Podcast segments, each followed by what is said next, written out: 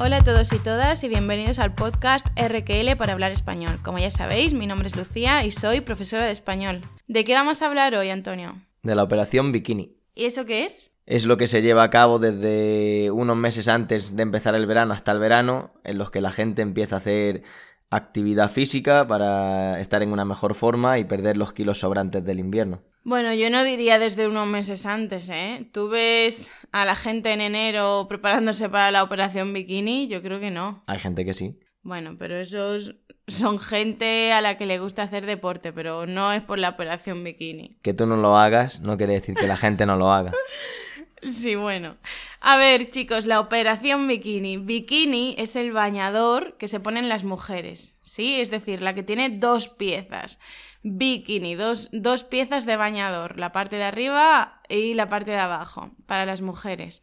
Y operación bikini es porque es como misión bikini, ¿vale? Algo en ese sentido, de que nos preparamos para poder lucir cuerpo, para poder tener un cuerpo más o menos decente cuando vayamos a la playa. O para que el bikini del año pasado te vuelva a caber. Exacto, para que podamos mantener la talla del bikini del año previo. La operación bikini es algo de lo que se empieza a hablar muchísimo en cuanto empieza a hacer calor. Y en cuanto empieza a hacer calor, quizá por eh, finales de abril o mayo, es cuando los gimnasios empiezan a llenarse, porque somos conscientes de que la ropa de invierno ya no puede ocultar más tiempo nuestra obesidad.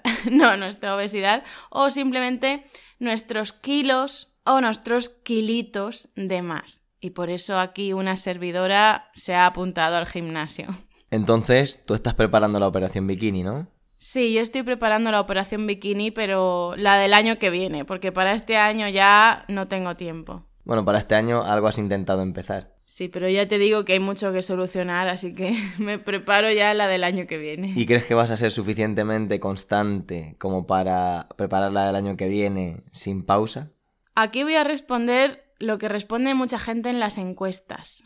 No sabe, no contesta.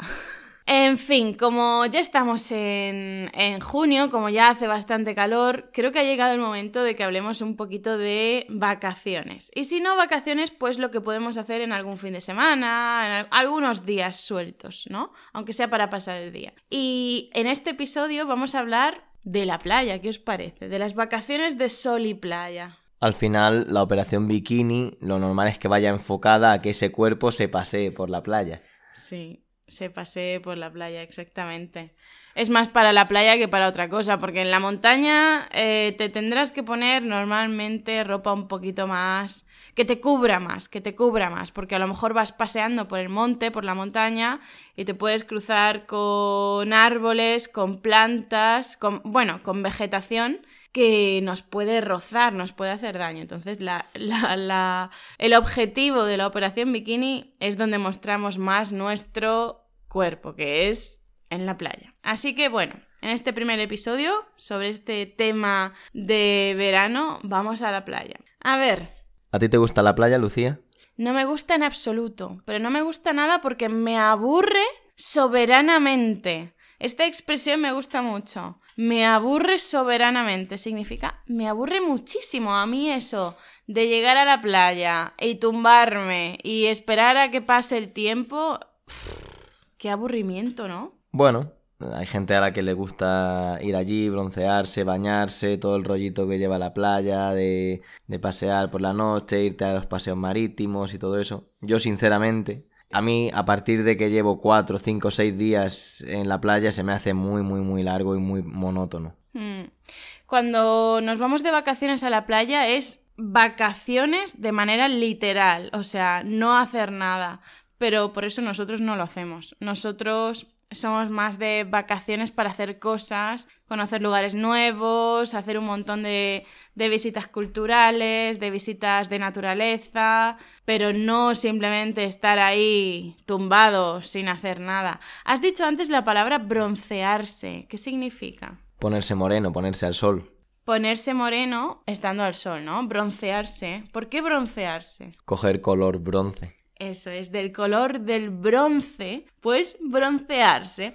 Podemos decir broncearse, coger color, eso, tal cual, ¿eh? Coger color. broncearse, coger color, ponerse moreno o morena. ¿Qué más? ¿Algo más? Pero hay que llevar cuidado con broncearse, sobre todo con las pieles claras, porque si te pasas te puedes poner como una gamba. Ah, sí, es verdad. Eso me pasa a mí. De hecho, esto os lo escribí, chicos, en el email que os envié el viernes. El viernes os envié un correo hablando de que yo, personalmente, yo tengo dos estados. El estado leche y el estado gamba. Eh, esto os lo expliqué con un ejemplo que ya me habéis preguntado alguno por, un por correo que qué significa la palabra yonki. Os lo expliqué con un ejemplo, lo de eh, estado leche y estado gamba. Y es que un día, yendo por Murcia, un yonki, ahora os explico qué es un yonki, me, me miró y me dijo, nena, no, no, no, nena no, perdón, qué blanca estás, nena, qué blanca estás, nena. Un yonki es un drogadicto. Un drogadicto que se iba paseando por ahí en un barrio en el que siempre hay aparcamiento porque, claro, hay yonkis, entonces la gente no quiere aparcar ahí, pero a mí me daba igual porque yo lo único que quería era poder aparcar el coche, así que me fui al barrio de Murcia donde hay unos cuantos yonkis. Y por eso este, este yonki, este drogadicto, pues me lo crucé y me dijo eso de Qué blanca estás, nena. Pues eso, lo que estaba diciendo Antonio, que si te pasas con el bronceado, si te pasas de tiempo tomando el sol, te puedes poner... ¿qué? Como una gamba.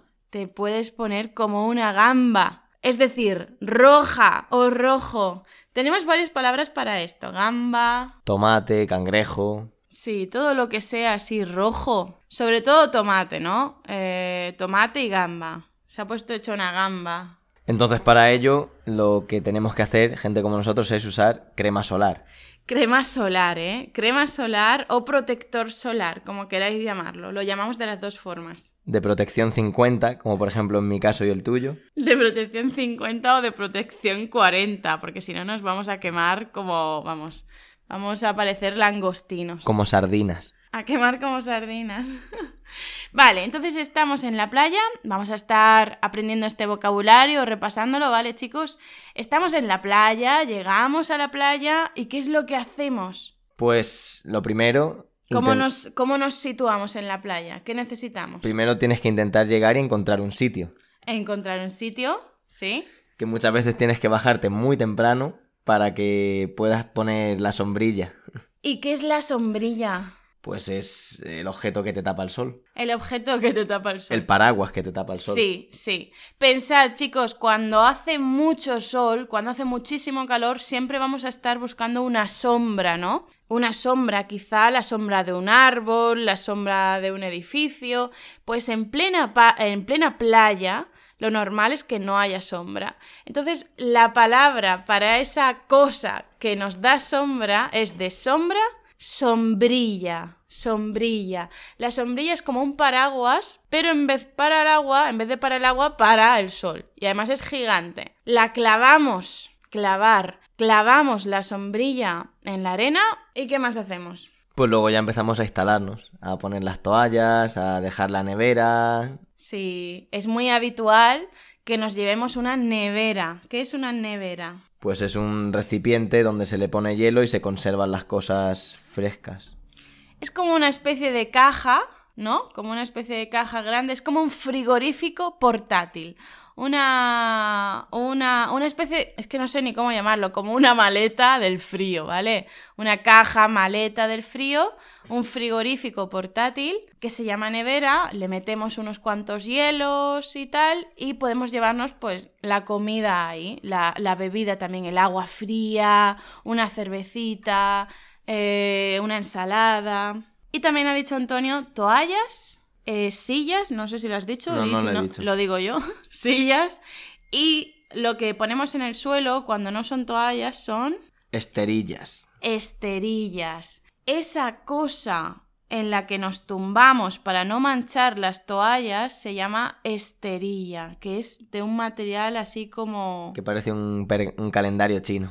Parece un calendario chino, parece de bambú. Puede ser que sea de bambú. Yo no sé qué material es, dudo que sea bambú. Porque... De, una, de una madera finita. Sí, porque aquí en España el bambú no se lleva mucho, en absoluto. si estuviéramos en China seguramente sería de bambú, pero aquí lo dudo mucho. Pues sí, es como una madera finita, eh, un montón de palitos finitos de madera, lo que forman esta esterilla. Nos tumbamos en la esterilla con, la, con nuestra toalla también. Tenemos la nevera, la sombrilla, algunas sillas y luego, bueno, pues otra cosa muy común es ponerte a jugar a algo, ¿no? Hay gente que se lleva las cartas, hay gente que se pone a hacer pasatiempos y luego hay gente que se pone a jugar, por ejemplo, con un balón de fútbol, con una pelota de plástico o a las palas. A las palas. ¿Qué son las palas? Pues esas raquetas de madera con una pelota de goma que la gente intenta pasarse no siempre con mucha técnica. No siempre con éxito. Es como si fuera el tenis, pero en vez de ser raquetas normales, son como pequeñas raquetitas de madera, pequeñas, sí, muy pequeñas, y nos vamos pasando la pelota. Entonces os vais a cruzar a un montón de gente en las playas españolas jugando a las palas, que es una pareja lanzándose una pelota, con mucho o con bastante poco éxito, como es mi caso. Una vez estamos ya instalados y lo tenemos todo listo, tenemos que mirar qué bandera hay ese día. Ese día y en ese momento. Puede ser una bandera de diferentes colores y según de qué color sea significará una cosa u otra, ¿no? ¿Qué colores hay para las banderas? Pues eh, sobre todo las más importantes suelen ser la bandera roja, que se pone cuando hay muchas olas y está muy peligroso bañarse. Por lo que está prohibido. La bandera roja significa prohibido bañarse. No nos podemos meter en el agua porque hay mucho oleaje, eh, la marejada, o sea, el nivel del mar está muy alto y, y no es seguro bañarse, así que la bandera roja significa prohibido. Ahora, hay otros colores, ¿como cuáles? La bandera amarilla, que es cuando el día está un poco revuelto, hay algo de oleaje y bueno, en ciertos momentos puede ser un poquito peligroso, pero sí que se permite el baño con un cierto cuidado. O sea, te avisa, la bandera amarilla te avisa, oye, es peligroso, pero si quieres, si quieres morir, te puedes bañar, ¿no? No, es broma. La bandera amarilla te dice que puede ser un poco peligroso bañarte, así que puedes hacerlo, pero debes llevar, debes tener precaución, debes llevar cuidado si te quieres bañar. ¿Qué más colores hay? Pues la bandera verde, que significa que hace un buen día de baño y que por lo tanto en principio no tendría que haber ningún problema para que la gente pudiera disfrutar de, su bañito. Hmm. Sí, este, esta bandera, esta bandera indica que es la mejor eh, situación, el mejor momento para bañarse. O sea, las condiciones son óptimas. Óptimas significa mejor que mejor, ¿vale? Las mejores condiciones. Por cierto, en el guion de este episodio os vamos a poner un enlace con el significado de todas las banderas para que podáis verlo tranquilamente. Y también vais a tener la lista de vocabulario de este episodio, ¿eh? Y bueno, no nos olvidemos que existe una bandera que se le da normalmente a las playas a las que se les ha reconocido una gran calidad en cuanto a la arena, en cuanto al agua y en cuanto a, sus características como destino turístico, a las que se les da una bandera azul que les reconoce como tal. En otras palabras, el color azul, las banderas azules, dicen, están diciendo que las condiciones son todas, todas las condiciones son las mejores.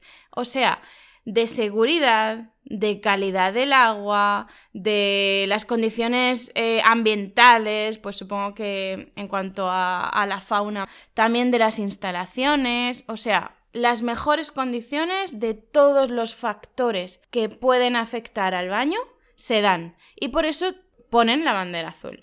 Pues España es, no sé si el, el país con más banderas azules, pero sí uno de los países con más banderas azules. No tenemos que confundir el hecho de que exista una bandera azul con los otros tres colores que hemos dicho. La bandera azul indica la calidad de la playa y las otras tres banderas siempre van a hablar del estado del mar y de la playa ese día. En ese momento, exacto. O sea, la bandera azul habla de los factores que afectan al baño, lo que hemos dicho antes, ¿no? La, calidad del agua, las condiciones ambientales, eh, la seguridad, las instalaciones que haya en la playa en ese momento, por ejemplo, bueno, en ese momento no, en general, las instalaciones que haya en la playa como aseos, porque siempre hay baños en la playa para que podamos ir, y luego las banderas temporales, digamos, que pueden cambiar a lo largo del día o a lo largo de la semana, son las que hemos dicho, roja, amarilla, verde y también hay una negra, aunque no es tan común verla. ¿Qué significa la bandera negra? Que la playa está clausurada, está cerrada, porque el mar está en mal estado y seguramente la arena también.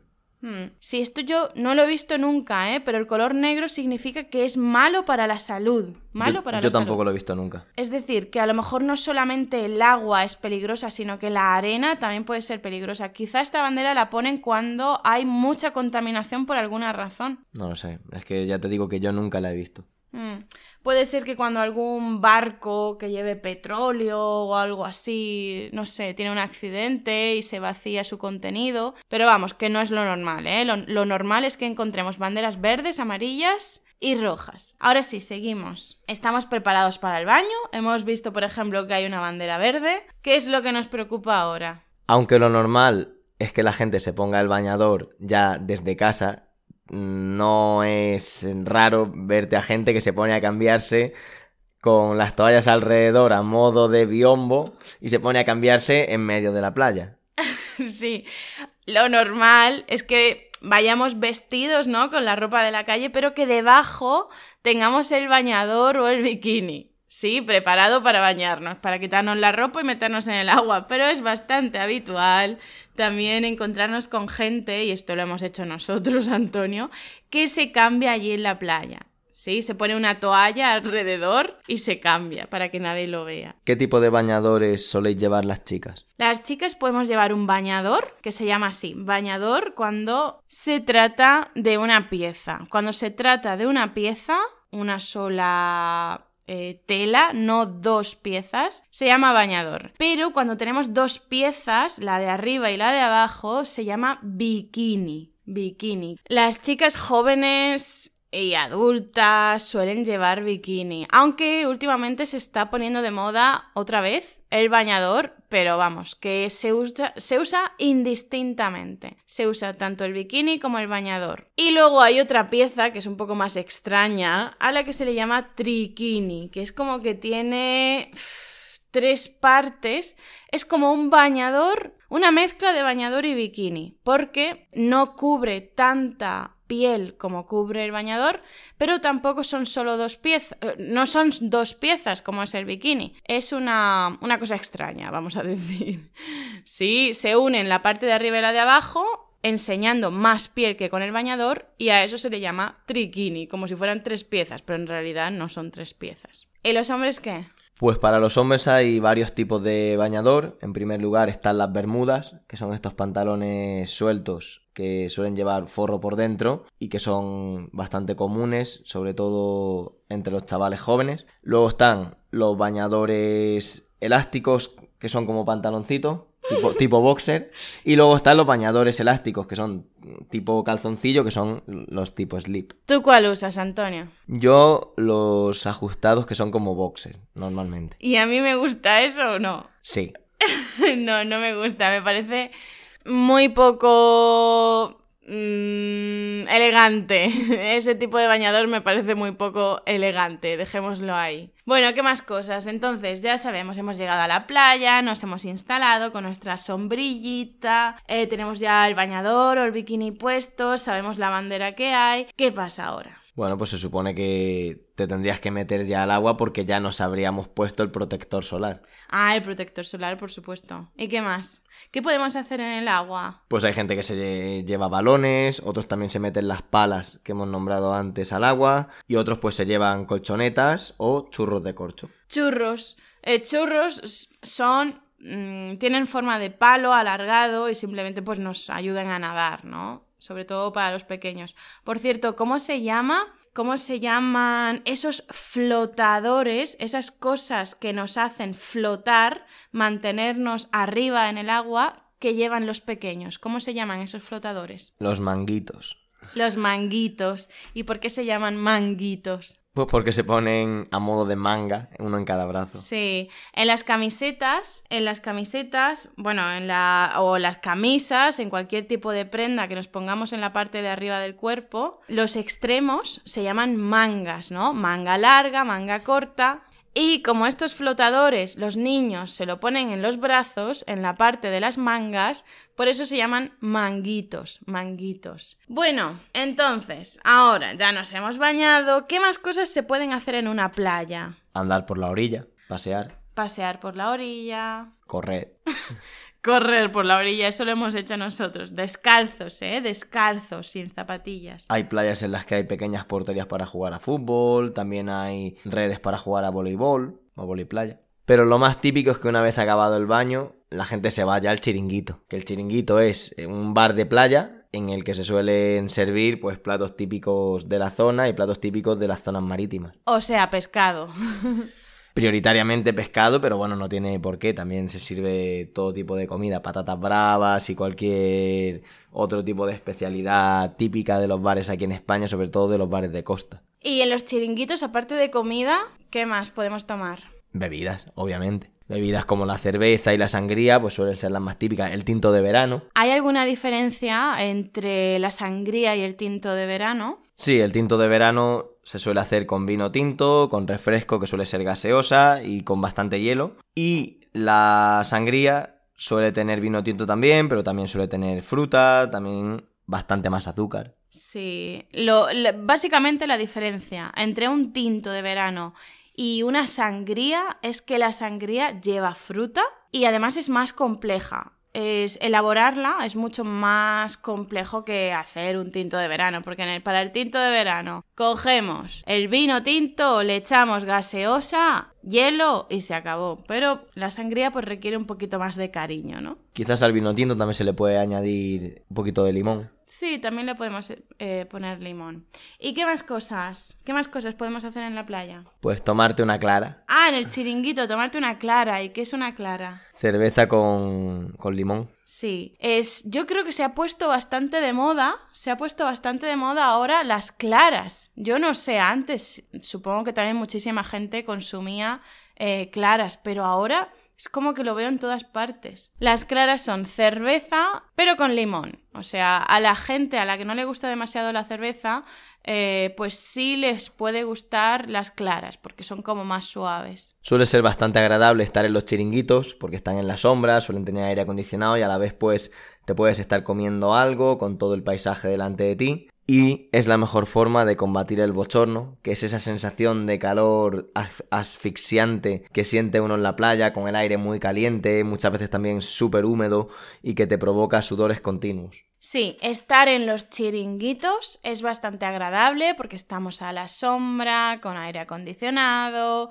y así huimos, nos alejamos del bochorno. El bochorno es ese aire caliente insoportable que nos ahoga en verano y sobre todo, como ha dicho Antonio, en las playas. Así huimos del bochorno. Podemos decir, uff, hace mucho bochorno, ¿eh? Pues en los chiringuitos hace menos bochorno que en el resto de la playa. Antonio, antes me has dicho que no es solo pescado lo que podemos encontrar en un chiringuito en las playas. A ver, cuéntanos, ¿qué podemos de comida? ¿Qué podemos encontrar en un chiringuito? A ver, lo más típico son cosas relacionadas con el mar. Calamares, sepia, pulpo, gambas, langostinos. Y por supuesto, como plato central, lo más típico suele ser la reina de la fiesta, la paella o cualquier otro tipo de arroz. Vale, pero la paella ¿de qué? Obviamente de pescado suele ser lo típico. Exacto, o sea, sigue siendo una paella de pescado, por desgracia, ¿no? Eh, y Por desgracia para ti. por desgracia en general, porque las paellas de pescado me parecen a mí, ¿eh? Personalmente un poco desagradables por una razón. En España yo no sé qué pasa, pero a los cocineros les encanta eh, meter las gambas en las paellas de pescado, las gambas con las antenas, tío. Estás comiendo, bueno, yo no, ¿eh? porque no como pescado, pero eh, cuando lo hacía hace muchos años, estaba comiéndome la paella y me salían las antenas de la boca y digo, pero qué asco. Las antenas de las gambas, no sé si os podéis imaginar qué son. Son estos... estos Bigotillos. Sí, son como estos pelos largos de las gambas. ¡Qué asco! Es muy desagradable. A ver, eh, tengo que decir, en defensa de Lucía, que a mí tampoco me gusta nada que me empiezan a salir las patas, las cáscaras y, y los, y los pelos de las gambas. A mí también me resulta bastante desagradable, pero no dejo de reconocer que cuando la paella está bien hecha y sus ingredientes son buenos, están muy buenas las paellas de pescado. Bueno, paellas de pescado y de qué más podemos encontrar en los Pues chiringuitos. de carne, que suelen ser de pollo, y también, pues en algunos casos incluso seguramente de verduras. Sí, hace unos años, bueno, hace unos años, hace dos años, ¿no? La última vez que nos fuimos de vacaciones a la playa, eh, unos días, estuvimos comiendo, no era en un chiringuito de playa porque estábamos en un puerto, pero comimos paella de verduras, podíamos comer paella de verduras. Sí, y luego también están otros tipos de arroces, como el arroz negro, el arroz a banda. ¿Qué es el arroz negro? El arroz negro es eh, un arroz que se hace con la tinta de los calamares. Vamos, que para los vegetarianos no, ¿eh? para los vegetarianos no. A todos estos platos que acabamos de nombrar se les pueden añadir otros muchos, como comentamos anteriormente, como las patatas bravas, como otros tipos de arroces, etcétera, etcétera. Bueno, Lucía, ¿y qué tipos de playas nos podemos encontrar aquí en España, sobre todo en la zona mediterránea? Pues de playas yo os voy a dar un consejo de nada por, este consejo maravilloso. Por favor, no vayáis a las típicas playas eh, porque os las vais a encontrar abarrotadas. Abarrotadas. Esto significa llenas de gente. Esta palabra va a estar en, en el guion, ¿eh? Va a estar en el guion para que podáis ver cómo se escribe. Playas abarrotadas, están llenas de gente, llenas de gente por el turismo de masas. Este turismo de masas, por alguna razón, va siempre a las mismas playas. No es nada ecológico, como os podéis imaginar. Entonces, a lo mejor vamos a una playa, cerca de nosotros estarían muy famosas y muy abarrotadas las playas, por ejemplo, de, de San Juan, de Benidorm. Santa Pola, Benidorm. Yo no sé qué le pasa a la gente con Benidorm, pero pff, es increíble, es increíble la cantidad de gente que va a Benidorm. Por favor, id a Google ahora mismo y buscad, en imperativo, buscad la palabra Benidorm. Llena de gente. Eso es el turismo de masas. Las playas están abarrotadas. Así que buscad playas que no sean tan turísticas, pero que seguro que van a ser igualmente maravillosas. Nosotros nos fuimos eh, cuando hemos dicho antes que hace dos años nos fuimos a una playa, unos días de vacaciones, fue a una playa de por Castellón. Sí, de Castellón. Y estaba vacía. No había nadie y era igualmente maravillosa, había muy poca gente, el agua era estupenda, había restaurantes estupendos con comida vegetariana también, no había ninguna queja, así que por favor huid del turismo de masas, lo vais a, lo vais a agradecer. En cuanto a los tipos de playa que nos podemos encontrar, pueden ser playas de arena, playas de roca, calas, que son como unas pequeñas bahías donde se encuentran espacios de agua muy recogidos y que suelen ser bastante más difíciles de acceder que las playas normales. Y bueno, pues incluso también hay playas que aunque son para personas, pero también están habilitadas para, para los animales, sobre todo los perros. Hay una cosa aquí muy importante y es el calzado. O sea, las zapatillas. Para las playas de arena, todo maravilloso, podemos ir descalzos, aunque se nos puede quemar el pie porque la arena está ardiendo, está ardiendo, parece fuego. Pero bueno, en las playas de arena podemos sobrevivir sin calzado, sin chanclas. Ahora bien, Antonio, ¿qué pasa en las playas de roca? Pues que como no te pongas un calzado adecuado, puedes acabar con el pie hecho un Cristo. Hecho un Cristo. Esto es una expresión de origen religioso, como os podéis imaginar. Hecho un Cristo significa lleno de heridas, ¿eh? Fatal. Las playas de roca, las playas de piedra son horribles. Necesitamos calzado para poder andar ahí, para poder bañarnos, porque si no vamos a salir con las ro bueno, las rodillas, no, en las rodillas no nos podemos poner zapatillas, pero bueno, tenemos que ponernos un calzado especial para el agua en los pies. ¿Cómo se llama? Escarpines. Escarpines. Pues sí, nos tenemos que poner unos escarpines. Unas zapatillas que son para el agua, que vamos a llevar puestas todo el tiempo y así nos ahorramos acabar hechos un Cristo. Si os queréis quedar unos días en la playa, lo más recomendable es que busquéis un hotel, un apartamento o un aparta hotel, que es algo intermedio entre una y otra, y así podáis eh, continuar en esa zona durante, durante los días que queráis para poder seguir disfrutando de, la playa y, sus beneficios. Los hoteles en primera línea de playa son los más famosos porque podemos estar en un hotel a unos metros de la playa. O sea, bajamos del hotel y en menos de cinco minutos estamos ahí sentaditos en la playa. Son los más famosos, pero también son los más caros, la verdad, porque claro, estamos al lado de la playa. Pero bueno, hay muchísimos más hoteles que no están lejos y que están bastante bien. Pero repito el nombre que he dicho antes, primera línea de playa, así es como se llaman, ¿eh? los hoteles que están a primera línea de playa. Y también es muy típico que en todos estos hoteles tengamos el desayuno incluido, el desayuno incluido y muchas veces también la comida y la cena incluida, según si hemos pagado por pensión completa, media pensión o solamente el desayuno. Y por cierto, no os olvidéis de lo que ha dicho Antonio antes, también hay en España muchas playas para perros podemos ir a bañarnos a alguna playa con nuestros perretes. Y además en esas playas para perros, que son específicamente señaladas como para perros, para que no haya ningún quejica, ninguna persona quejándose porque haya perros, en esas playas eh, es muy divertido estar porque está llena de perritos que están jugando entre ellos y están totalmente limpias, están totalmente limpias, no hay cacas por ahí, ¿eh? no hay cacas, porque están, eh, hay muchas papeleras a propósito para las caquitas de los perretes. ¿Qué pasó la última vez que fuimos a una playa de perros con Jade y con Cira, Lucía? Pues la última vez que fuimos a una playa de perros acabamos hechos un Cristo, acabamos llenos de heridas porque era una playa de roca y no nos llevamos escarpines, Así que salimos de allí hechos una pena, hechos una pena los dos.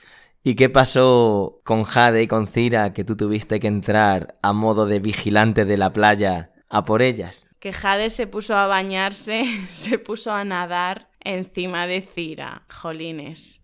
En fin, sí, eh, Jade estaba nadando y dijo, bueno, pues voy a nadar aquí un poquito más, pero casualmente estaba Cira por ahí y le estuvo nadando encima y aquí una servidora tuvo que correr contra las rocas para sacar a Cira de debajo de Jade. Le hizo las clásicas aguadillas, que es cuando jugamos a ahogarnos y a hacer los tontos en el agua, pero claro, no calculó que su tamaño es como cuatro veces Cira. Claro, Jade no... Jade, que es nuestra perra grande, no es consciente de su tamaño y Cira cuando le ladra, cuando les ladra a perros más grandes, tampoco es consciente de su tamaño. Así que bueno, hubo ahí un conflicto, pero todo salió bien, no pasó nada. Y todos muy felices y muy heridos, con muchas heridas de guerra, digamos, salimos de allí y volvimos a casa llenos de sal. Ya sabéis que vais a tener todo este vocabulario y algunos enlaces de interés en rql.com. Así que nos vemos allí. Nos vemos también en YouTube, en los vídeos de YouTube, en las redes sociales, Instagram o Facebook y en rql.com. Hasta pronto. Chao.